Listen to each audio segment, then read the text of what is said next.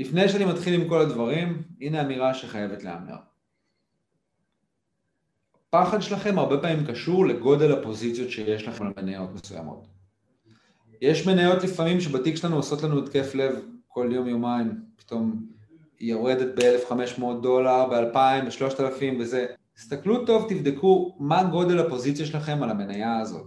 צריך להכיר בכך שיש מניות שהן יותר מסוכנות מאחרות, הן יותר תנודתיות.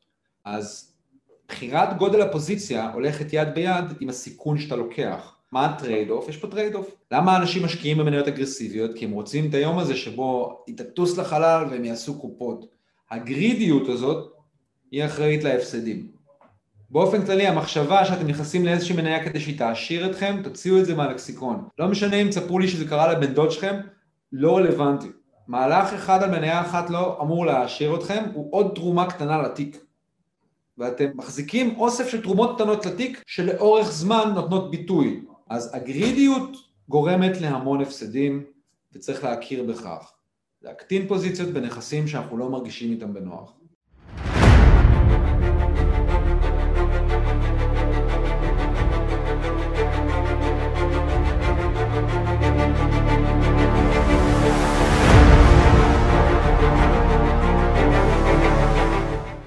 ברוכים הבאים לביצה הפיננסית חברים, אנחנו בפרק נוסף והיום יש לי אורח מאוד מיוחד שפעם ראשונה מופיע בערוץ וגם אני מאוד מקווה שזה גם לא תהיה הפעם האחרונה אבי שטרן, אבי שטרן ממאניטוקס, אני בטוח שאתם מכירים את הקבוצה, אני גם מפרסם הרבה פוסטים על הקבוצה, גם הפודקאסטים האחרונים הגיעו מהקבוצה של מאניטוקס ואבי פה כדי לדבר על נושא מאוד חשוב לכולנו, על הניהול העצמי של התיק שלנו, פלוס פחדים בשוק, והולך להביא לנו טיפים אבי, מה המצב? תודה רבה שהצטרפת אליי. סוף סוף יצא לנו. שוק המניות עלה בצורה מאוד מאוד חדה בשנה וחצי האחרונות. הרבה מאוד אנשים הרוויחו הרבה מאוד כסף, היה מאוד קשה להפסיד כסף בתקופה הזאת, ועכשיו כשיש תיקונים אז התיקונים מגיעים בצורה חריפה יותר, בגלל שהרבה מאוד אנשים משתתפים בשוק. אתה מרגיש שהתיקונים מגיעים בצורה חריפה יותר? מתי חווית לאחרונה תיקון חריף? בוא נגיד, זה לא באמת תיקון חריף, אבל בשבועות האחרונים היה לנו תיקון של כשישה אחוזים בראסל 2000, וחלק מהאנשים זה הפחיד. אוקיי, okay, אז אנחנו רואים את הגרף של ה-S&P 500, יש כאן גרף של יותר מ-100 שנה, והסיבה הולך ל-S&P 500, כי אני מניח שאם אנשים מפחדים מנפילות בשוק, הכוונה היא, אתה יודע, קודם כל לשוק האמריקאי, בסדר? עכשיו, למה אנשים מפחדים? תראה, הנה ה-S&P 500, הנה הקורונה, ותראה כמה תלול הגרף, כמה הוא מתוח, נכון? אז פה יש איזושהי שגיאה ראשונה שצריך להצביע עליה. כשמסתכלים על גרף לטווח זמן ארוך, גרף של מניות, נכסים, זו טעות להסתכל במה שנקרא סולם לינארי. סולם לינארי זה סולם שבו ההפרשים בין המספרים פה על הציר, בין המחירים קבועים, זאת אומרת, ההפרש בין, זה כאילו כל 200 דולר זה אותו מרווח, בסדר? זה סולם לינארי, ככה אנחנו סופרים בדרך כלל, 1, 2, 3, 4. כשמסתכלים לטווח ארוך, הרבה יותר חכם להסתכל על סולם לוגריתמי. זה סולם שמודד שינוי באחוזים. אז אפשר פה לראות שאני לוחץ על לוג, והופ, עכשיו אני בסולם לוגריתמי, נסתכל על ה-S&P 500, עכשיו הנה בעצם התמונה האמיתית. כאן הייתה הקורונה, ואנחנו עכשיו נמצאים בנקודת הזמן הזאת, הרבה זמן לא היה תיקון, ואז נשאלת השאלה, מה אנשים מצפים שיקרה? האם הם מצפים שיחתך ב-50 אחוז? יכול להיות. זאת אומרת, אם עוברים על ההיסטוריה אפשר לראות כל מיני אירועים, אתה יודע, 50 אחוז זה לא הדבר הכי נפוץ, אבל יש לך פה יום שישי השחור, נראה לי זה היה 35 אחוז, אני לא זוכר בדיוק. יש לך כאן את אה, שנת 2000, נראה לי שה-S&P גם כן, לא זוכר את המספרים, 30 ומשהו, 40 אחוז, 2008, קצת יותר מ-50 אחוז. היה לנו בקורונה ירידה של איזה 35-40 אחוז כזה, אז אני לא יודע, אולי אנשים, אני חושב שבאיזשהו מקום, במיוחד מי שנכנס בשנה האחרונה לשוק, התרגל לקצב מאוד מהיר. כאילו, אתה יודע, ב-2018, בסוף 2018 היה איזשהו אירוע, 25 אחוז, ואז ב-2020 עוד אירוע. יכול להיות שהציפייה שלהם זה שזה יקרה לעיתים יותר קרובות, אבל מי שיסתכל לאורך השנים ימצא תקופות שבהן השוק ידע לעלות 4, 5, 6, 7 שנים בלי תיקון משמעותי ואפילו יותר מזה. אז אם אני משוכנע שהשוק אה, עומד לתקן תיקון חזק? אני לא יודע. לא, לא בטוח שצריך להניח את זה בכלל. יש ירידות בשוק, מה אתה הולך לעשות? אני קונה עוד מניות. קונה מניות. אז קודם כל תזכור כשיש ירידות זה הדרקון מוריד את הראש, נוכל לטפס עליו. אז אולי, אם אדם מפחד מהמצב בשוק ומפחד שיהיו ירידות משמעותיות, אולי זה משרת את כל המטרות שלו להיות פחות בשוק. להנזיל אולי חלק מהפוזיציות. אני יודע שזה לא טוב, מבחינת אירוע מס, אם הוא מורווח הרי והוא מממש, אז יש לו 25% מס על הרווחים שלו.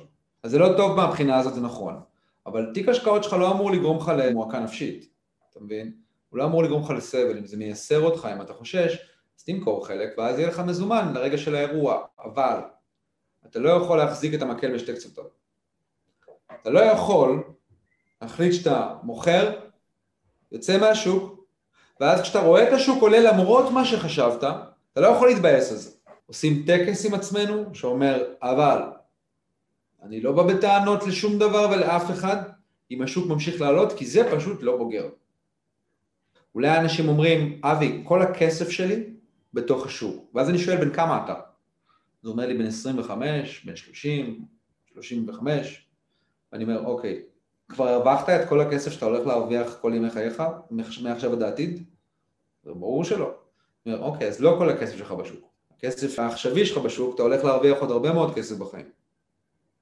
אז חלק מהכסף שלך, והוא בעצם חלק קטן מהכסף שלך, בהנחה שאנשים עוד חיים זמן מה בשוק, והכסף העתידי שלך עוד יוכל להיכנס לשוק.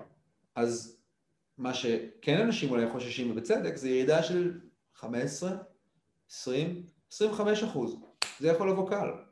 יכול לבוא, אבל ככה עובד השוק. הוא עולה והוא יורד. אחד הדברים שאני אוהב להראות זה את ה-S&P 500 בסולם הלוגריתמי, אבל גרף שכל נר בו מייצג שנה. הנה ה-S&P 500, כאשר כל נר מייצג שנה אחת. אפשר לראות שמאז תום מלחמת העולם השנייה המצב לא רע בכלל. פה ושם יש אירועים, כן, קורה שיש נרות אדומים כאן. וכאן צריך לשאול איזה משקיע אני.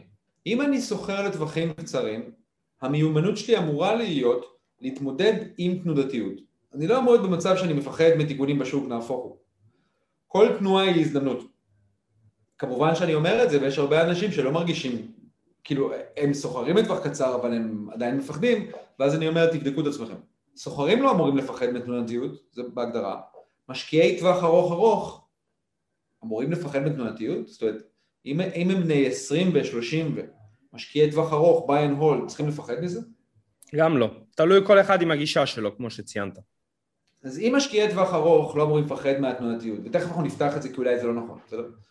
וסוחרים קצרים לא אמורים לפחד מהתנודתיות, מי הם אותם אנשים שכן? אז יש לי אולי איזושהי דעה. זה יכול להיות אנשים שהרוויחו בטעות ולא יודעים מה הם. סליחה שאני מכליל, כן? זה יכול להיות אנשים שנכנסו השנה, לא החליטו מה הם, מצד אחד הם חושבים שהם משקיעים לטווח ארוך, מצד שני הם בודקים את התיק כל יומיים, או אפילו כל יום. אתה יודע, זה כמו להחליט שאתה עוקב אחרי הטוש. אם אתה עוקב אחרי הטוש, הוא, הוא, הוא, אתה כל הזמן ככה. אז אם אתה עוקב אחריו כל הזמן, זה כבר נהיה פתולוגי של להתעסק בזה יותר מדי. שוק הולך בזיגזג, פעם יש זיג, פעם יש זג. מי שרוצה להיות בשוק לטווח ארוך, מקבל את הזיגזג. הניחוש שלי זה שהרבה אנשים יש להם תיק לא מאוזן. הרבה אנשים פוחדים, והם יודעים למה. הם פותחים את התיק שלהם כל יום, וכשיורד הכל יורד, וכשעולה הכל עולה. זה אומר שהפיזור שלהם לא טוב. פיזור טוב הוא כזה שאין סינכרון מוחלט בין כל הנכסים. בתיק טוב צריך לראות שביום נורמלי חלק עולים, חלק יורדים, חלק עושים whatever. עכשיו, אנשים לא מבינים למה אני אומר את זה. למה זה טוב שחלק יורדים? כי כל נכס זז בזיגזג. אני בוחר בתיק נכסים שבטווח הארוך אמורים לעלות, והם זזים בזיגזג.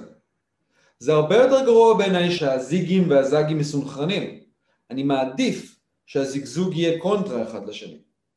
אז כשעולה, לא עולה הכי הרבה כי הם לא מסונכרנים, כשיורד לא יורד הכי הרבה כי הם לא מסונכרנים, אבל בטווח הארוך עולה, עולה, עולה, עולה, עולה.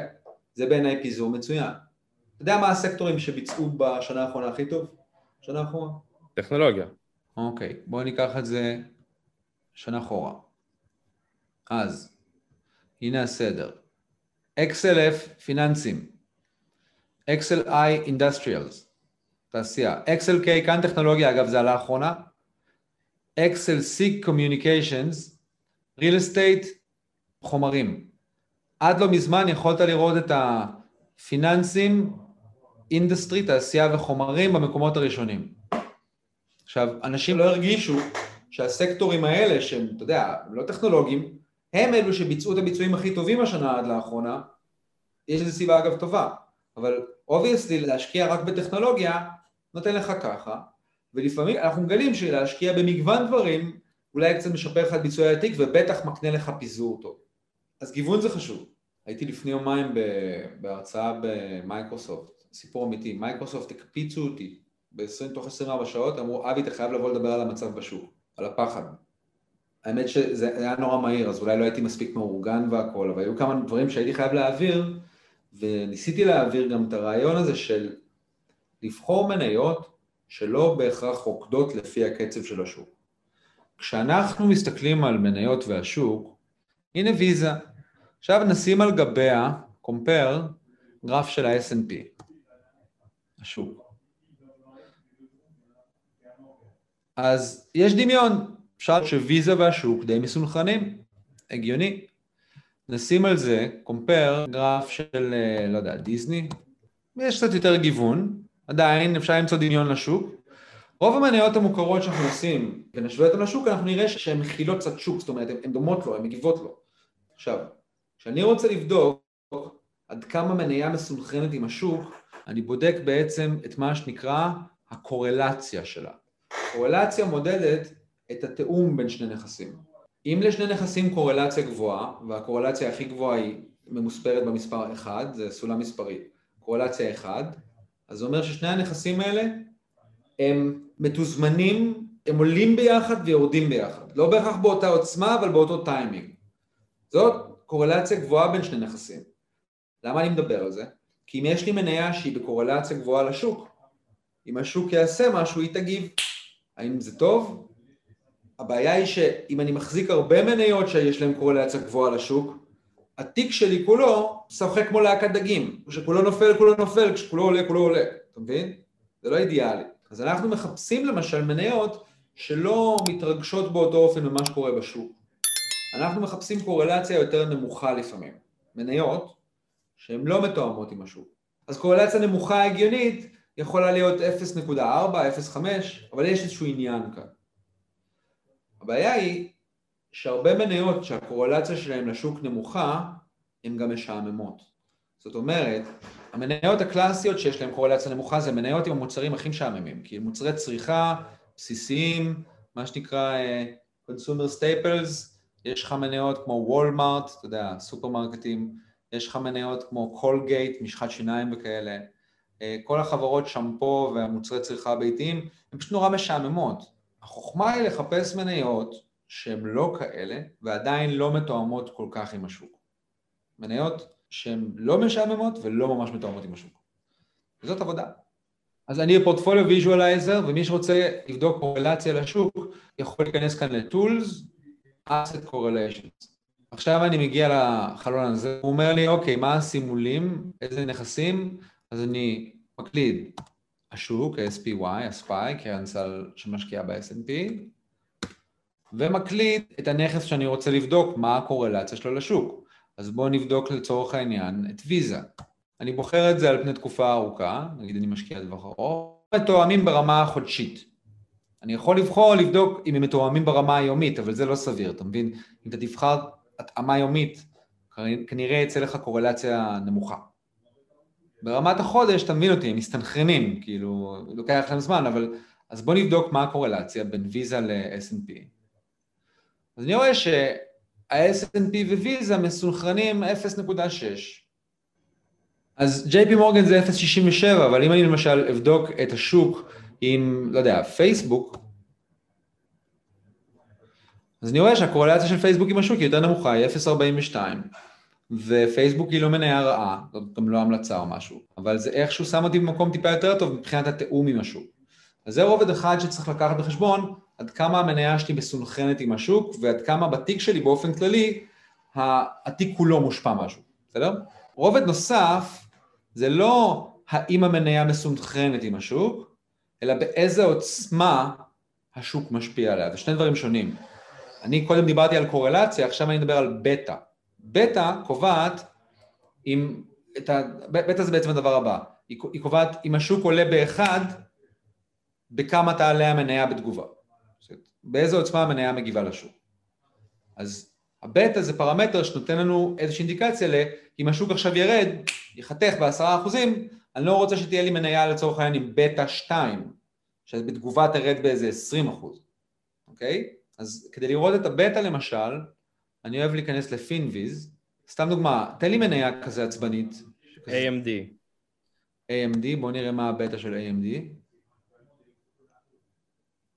שים לב, ל-AMD יש בטא 2. עכשיו הבטא הזאת, אם אני זוכר ב-Finviz, נמדדת בממוצע של חמש שנים, זאת אומרת שמה שהשוק עושה, היא עושה פי שתיים. אז דיברנו על כל מיני פרמטרים סטטיסטיים שאנחנו בודקים אותם, וזה באמת על קצה המזלג. רובד נוסף זה לבחור חברות עם אופי מגוון. מה זאת אומרת אופי מגוון? תראה, כשאתה קונה חברות כזה מיינסטרימיות, אה, פייסבוק וגוגל ומייקרוסופט ואנווידיה ונטפליקס וכאלה, אתה יודע שאתה קונה חבילה של המוכר, שהוא גם כנראה סוג של הנסדק פחות או יותר, יש היגיון בלגוון במניות עם סיפורים אחרים. אז כשאתה קונה מניות עם סיפורים שונים, עם מצב בגרות שונה, עם בשלות שונה, אתה באיזשהו מקום מגוון כאן. יש גם חברות שלא משנה מה קורה בשוק, הם בסיפור שלהם, הם כאילו, יש להם קצב. אני מאוד אוהב את החברות האלה שאתה מחפש בנרות, עד שאתה מוצא מין חברה שאף אחד כמעט לא מכיר והיא כאילו, פשוט אתה קולט שהתלבשו עליה כל מיני מוסדיים ופשוט קונים וקונים וקונים וקונים כבר שנים והיא לא ממש מגיבה. זה דבר גם כן שחכם לעשות. מי שמיומן ויודע מה הוא עושה, שימוש באופציות יכול להוסיף המון המון תחכום ואושר למה שאתה מסוגל לעשות בתיק.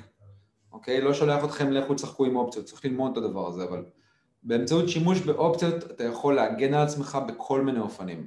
יש הרבה טכניקות גידור שמצריכות מיומנות, אני אשים את זה בצד, לא חובה שכל התיק יהיה מניות. אמנם רוב האנשים לא מבינים בזה, אבל נגיד אגרות חוב זה נכס, יש אנשים שיכולים לקנות נגיד אולי זהב, לא שזהב הוא הגנה מפני נפילות, ממש לא, כאילו זהב אין לו קורלציה לשוק בטווח הארוך, אבל זהב הוא גיוון, פשוט לא מסונכרן עם מניות, ואני יכול להבין מי אדם שמכניס לתיק גם קריפטו לצורך גיוון, גם כן, הסינכרון לא תמיד אחד לאחד, אז גם זה רובד שצריך לקחת בחשבון שהתיק יהיה מגוון בין אסט קלאסס, כאילו סוגי נכסים, ואחרי כל זה תזכרו, מניות מניבות תשואה גבוהה לטווח ארוך. אם אתם ויתרתם על החזקה מנייתית, תכירו בכך שאתם עושים זאת בלב שלם, שגם אם תראו את השוק עושה לכם ביי ביי, וממשיך צפונה, אתם לא תתבאסו על זה, אוקיי? זה מאוד חשוב. אנשים לא מספיק מנהלים עם עצמם דו-שיח או חד-שיח פנימי כזה שבו הם מחליטים מה הם, איך הם פועלים, עד מתי הם פועלים. תוכנית העבודה היא חשובה, כי כשאני אני תמיד נותן את הדימוי של צוללן שהולך לצלול לצורך איזושהי משימה. בוא נגיד שאין לו בלון חמצן. הוא עכשיו צריך לצלול, לבצע את המשימה ולחזור. צריך לתכנן טוב טוב את המשימה הרבה לפני כדי להצליח בה, אבל אם אתה צללת ושכחת את המשימה אתה טובע.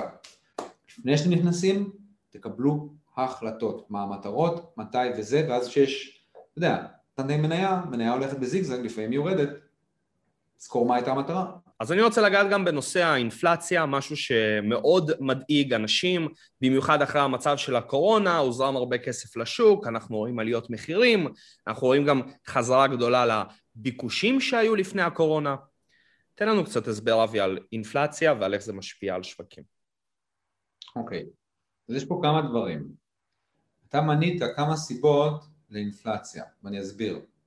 אנחנו יודעים שהרבה מאוד דולרים הוזרמו לשוק. בשנה האחרונה. זה דבר אחד. והמספר הזה הוא מפעים, זה, זה 20 אחוז מכמות הדולרים נוצרה השנה. ואנשים יודעים שכשמדפיסים כסף יש אינפלציה.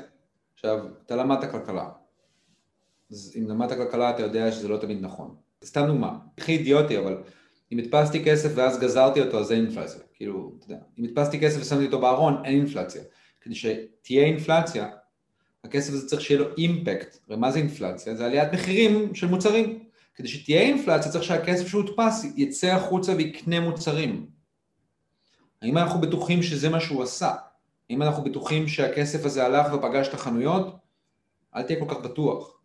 אנשים היו תקועים בבית אמנם, ועם כל כמה ש... אתה יודע, צ'קים של 600-700 דולר זה מפעים, אני לא בטוח שהכסף הזה פגש את החנויות, מה שבטוח זה הוא כנראה פגש את שוק ההון. אז כשאנחנו מדברים על אינפלציה, אנחנו מדברים על אינפלציה במחירי המוצרים. אז הבעיה היא שיש כמה גורמים, יש את הדפסת הכסף, יש את העובדה שבזמן הקורונה קווי ייצור הושבתו, וכשחוזרים לשגרה, אותם קווי ייצור שהושבתו, לוקח להם זמן להתאושש וזה יוצר המון עיכובים. עיכובים מתורגמים תמיד לעליית מחירים. יש מחסור, יש ביקושים כבושים, אנשים יושבים בבית, לא מאפשרים להם לקנות הרבה דברים, ופתאום הכל משתחרר.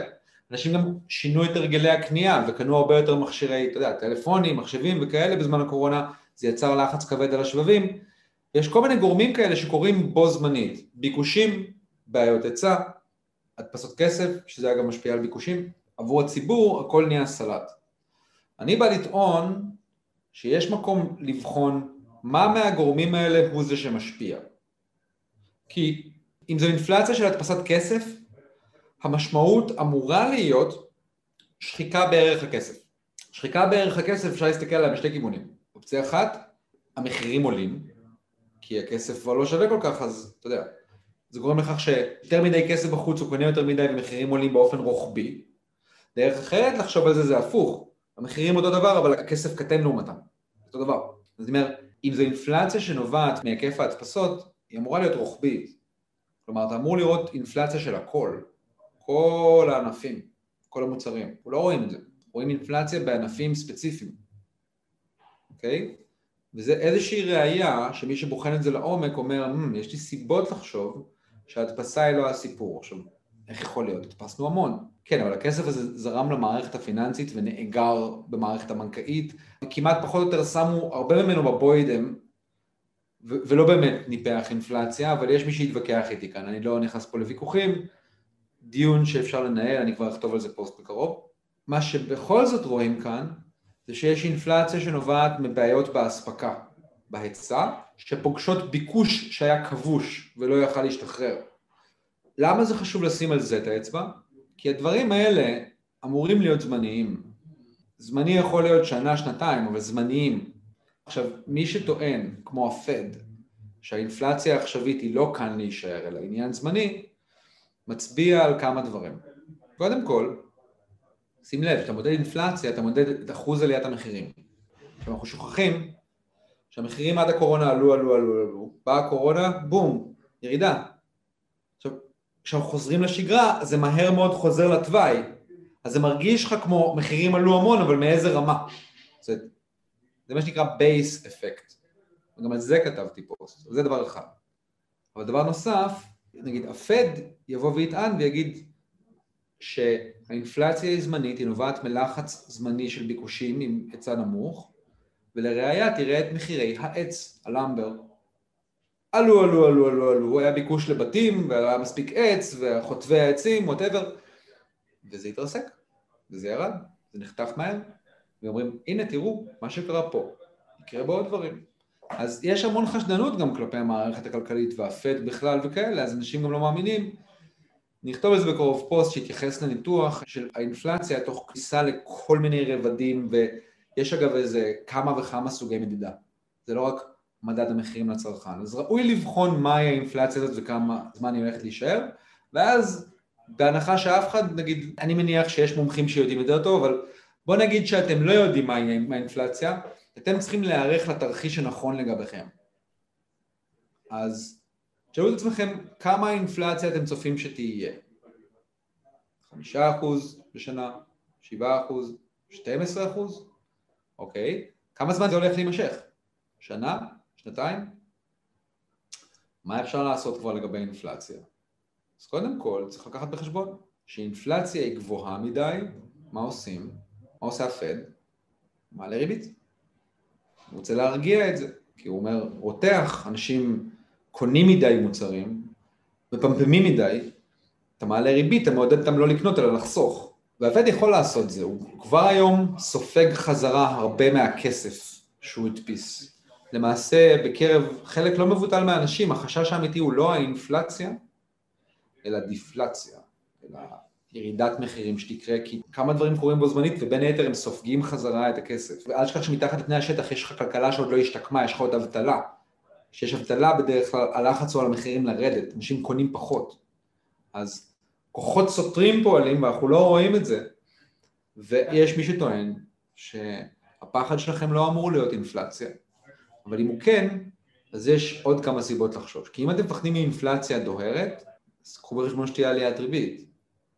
אם תהיה עליית ריבית, אתם יודעים מה זה עושה לשוק המניות. זה מעיק על שוק המניות. ואני אתמול, בניסיון להבין את הקהל, התקשרתי למנהל קרן השקעות גדולה. אמרתי לו, תגיד לי, אתה מבין את הפחד של האנשים? אז הוא אומר, כן.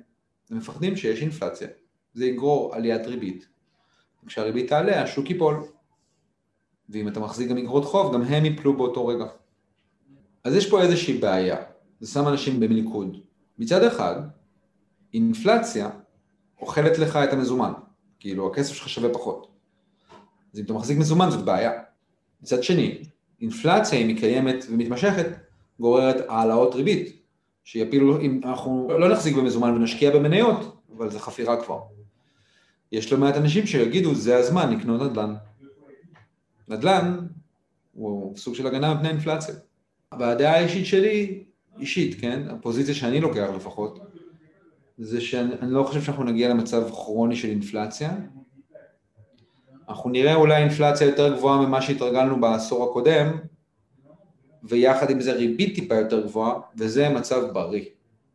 כבר היו לנו זמנים בהיסטוריה של טיפה יותר אינפלציה, טיפה יותר ריבית, ומאחורי כל זה, אנחנו למה התרגלנו? התרגלנו שהריבית היא אפס, כי הבנקים המרכזיים מורידים את הריביות, מדפיסים כסף, זה, זה משטיח את הריבית. אני טוען שאנחנו נכנסים לעידן שבו הבנק המרכזי קצת לוקח טיפה צעד אחורה בדחיפה את הכלכלה, ובמקומו נכנסת ממשלה, ה-governments, כאילו, אתה רואה את התוכנית של ביידן, ה-spending הגדול של, אתה יודע, תוכנית בזבוזים על כל מיני תעשיות, לקדם טכנולוגית כל מיני אפיקים כמו אנרגיה ירוקה ורכבים חשמליים וכאלה. כשממשלה היא זאת שמתערבת בשוק, אז יש יותר אינפלציה, ריבית טיפה יותר גבוהה, אבל זה כשלעצמו יכול להיות מנוע לשוק המניות, שגם אם תהיה קצת אינפלציה וגם אם תהיה קצת עליית ריבית, עדיין שוק המניות יכול להמשיך לעלות כתוצאה מפיתוח תעשייתי נרחב. ויש המון להתקדם מבחינת טכנולוגיה, אנחנו לדעתי על סף מהפכה תעשייתית 2, זו דעתי האישית בלבד.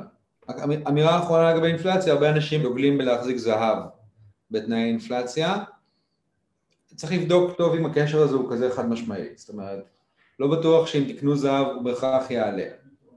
מה שבינתיים אנחנו אבל רואים, בינתיים, זה שהשוק, אנחנו רואים את זה בתשואות האג"ח, השוק לא לגמרי משוכנע שהאינפלציה הולכת להיות כזאת חריפה לאורך זמן. האג"חים מספרים סיפור של עדיין מאמינים לפד, שזו אינפלציה זמנית, טרנזיטורית מה שנקרא, שכל אחד ייקח את הפוזיציה שלו, כי בסוף תיק זה פוזיציה, זה העמדה שלכם. חברים יקרים, אני מאוד מקווה שהשכלתם הרבה מהסרטון הזה. זה היה סרטון ברמה גבוהה יותר ממה שאנחנו עושים בדרך כלל. אם מישהו הגיע לסרטון הזה עד הסוף ויש לו שאלות, תשאלו בתגובות, אתם יכולים לפנות אליי בפרטי, אני אענה לכם על הכל. אם יהיה איזשהם שאלות מיוחדות, אנחנו נעשה עוד סרטונים עם אבי, כדי שנוכל להסביר לכם את זה בצורה עוד יותר מפורטת, כדי שכולם יבינו. המטרה שלנו בסופו של דבר היא להעביר לכם את הידע הזה בצורה הטובה ביותר, כדי שלא תחששו. כי כשאתם נכנסים לשוק ההון מבלי להשקיע בידע לפני, אתם או תפחדו הרבה, או תפסידו הרבה כסף. אנחנו, כשאנחנו נכנסים ואנחנו מבינים מה המטרות שלנו ומה היעדים שלנו, יהיה לנו הרבה יותר קל גם לנהל את התיק השקעות שלנו וגם לנהל את החיים שלנו. מעבר לזה, אבי, תודה רבה על הזמן שלך, אני שמח תמיד ללמוד עוד ועוד. כמובן חברים, תגיעו לקבוצה של מאני טוקס, תקראו את הפוסטים. אני מבטיח לכם שאחרי כל פוסט אתם תהיו חכמים יותר, ואבי גם עונה לכל השאלות. אבי, תודה רבה על הזמן שלך. תודה חביבי, ממש כיף.